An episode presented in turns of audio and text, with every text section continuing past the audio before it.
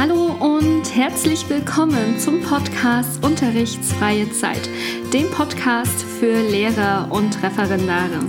Mein Name ist Jenny Brandt und ich bin Lehrerin an einer Schule im Norden Deutschlands. Schön, dass du heute wieder eingeschaltet hast zu einer neuen Folge. Heute mal wieder einen ganz schnellen Quick-Tipp. Viel Spaß! Heute ein Tipp für alle Mac-User. Und ich weiß, die meisten unter meinen Hörern und Lesern sind Mac-User. Von daher hoffe ich, dass ich euch mit diesem Tipp helfen kann. Falls du jetzt ein Windows-User bist, bitte nicht abschalten, sondern gut zuhören. Denn ja, nach langer Recherche kann ich dir leider kein Äquivalent vorstellen.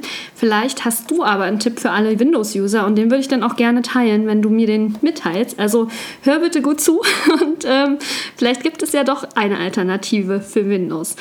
Ja, es geht um die intelligenten Ordner. Und vielleicht kennt der ein oder andere intelligente Ordner im Mac. Vielleicht ja, sitzt jetzt aber auch gerade ein Hörer da und sagt, boah, keine Ahnung, was das ist. Das lässt sich ganz leicht erklären. Eigentlich sind intelligente Ordner nur gespeicherte Suchanfragen. Und zwar nach Kriterien, die ich vorher festgelegt habe. Und ja, klingt erstmal unspektakulär, aber kann im Alltag eine riesengroße Hilfe sein. Und ich möchte dir heute erklären, wie ich intelligente Ordner nutze und wie du selber einen ganz schnell erstellen kannst. Ich nutze genau 2 intelligente Ordner auf meinem Computer für schulische Belange und zwar besonders regelmäßig. Und zwar einen für evangelische Religion und einen für Deutsch. Das sind ja meine beiden Fächer.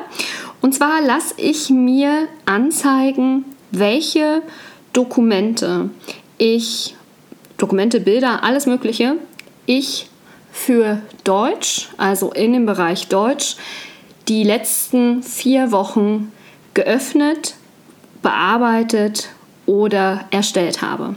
Und das genauso auch in Religion. Ja, jetzt fragt ihr euch vielleicht, was habe ich davon? Ich kann doch auch über Pages gehen und da mir die Arbeitsblätter angucken oder die Dokumente. Und ich kann doch auch in Word über zuletzt geöffnete Dokumente drüber sehen. Ja, das ist richtig.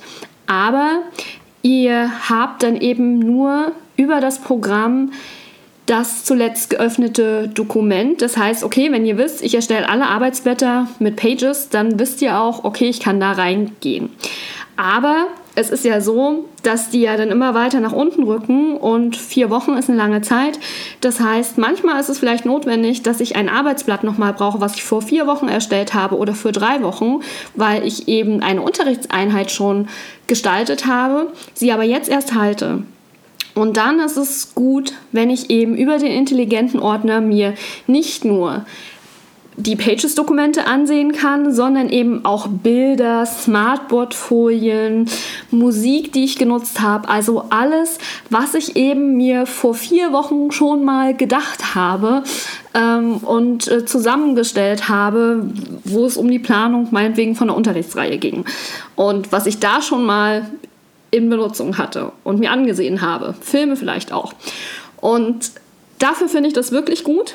Ihr könnt natürlich den Zeitraum auch verändern. Ihr könnt sagen, ich brauche das nur für die letzten 7 Tage oder 2 Tage, um einfach zu sehen, ja, und schnell zugreifen zu können, was hatte ich offen, woran will ich vielleicht weiterarbeiten, woran muss ich weiterarbeiten. Und dafür ist das wirklich eine sehr schöne Sache. Ihr könnt das natürlich auch mit allen anderen möglichen Suchkriterien tun.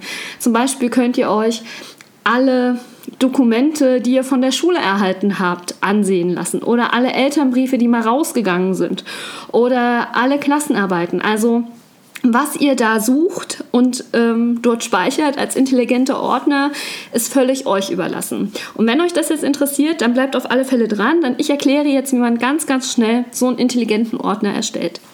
Ich mache das jetzt ganz kurz, denn die meisten von euch werden jetzt sicherlich nicht vor dem Computer sitzen und diesen intelligenten Ordner gleich einrichten können, sondern sitzen gerade im Auto oder laufen gerade gemütlich durch den Park.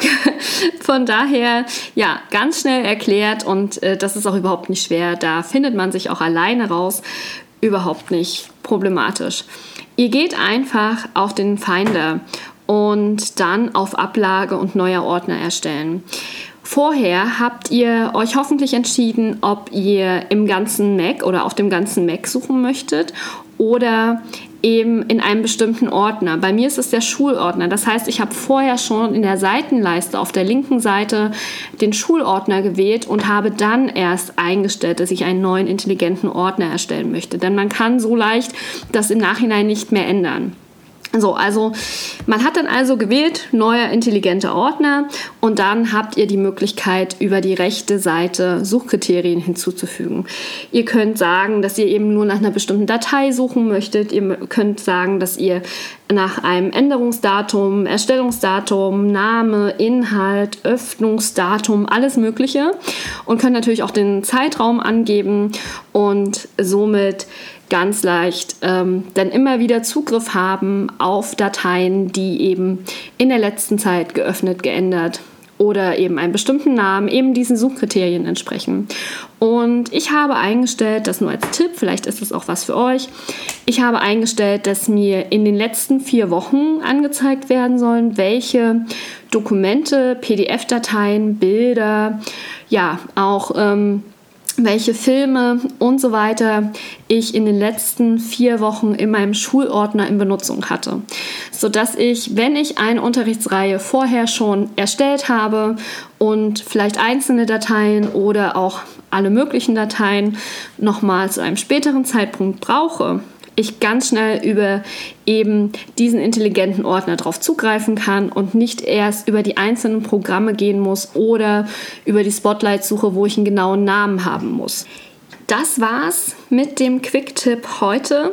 Ich hoffe, es hat dir gefallen, du konntest was mitnehmen. Lass mich das gerne wissen in den Kommentaren oder per Mail an kontakt@unterrichtsfreie-zeit.de. Du kannst mich auch über Social Media kontaktieren, also endlose Möglichkeiten.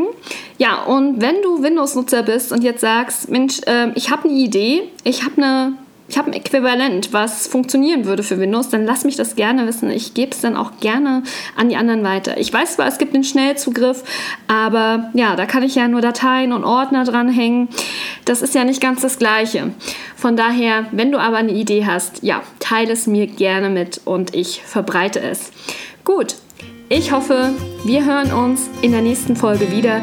Dann gibt es die heiß ersehnte Lehrertasche-Folge. Ihr wünscht euch das schon so lange und ich brauche aber ein bisschen mehr Zeit, um die einzusprechen und die ganzen Bilder zu machen. Und ja, das klappt gerade nicht so richtig mit den Konferenzen und den Zeugnissen, die gerade anstehen. Von daher bitte ich euch um ein bisschen Geduld. Sie ist in der Planung und sie ist in der Mache. Also bis dahin wünsche ich euch eine schöne unterrichtsfreie Zeit. Tschüss, eure Jenny.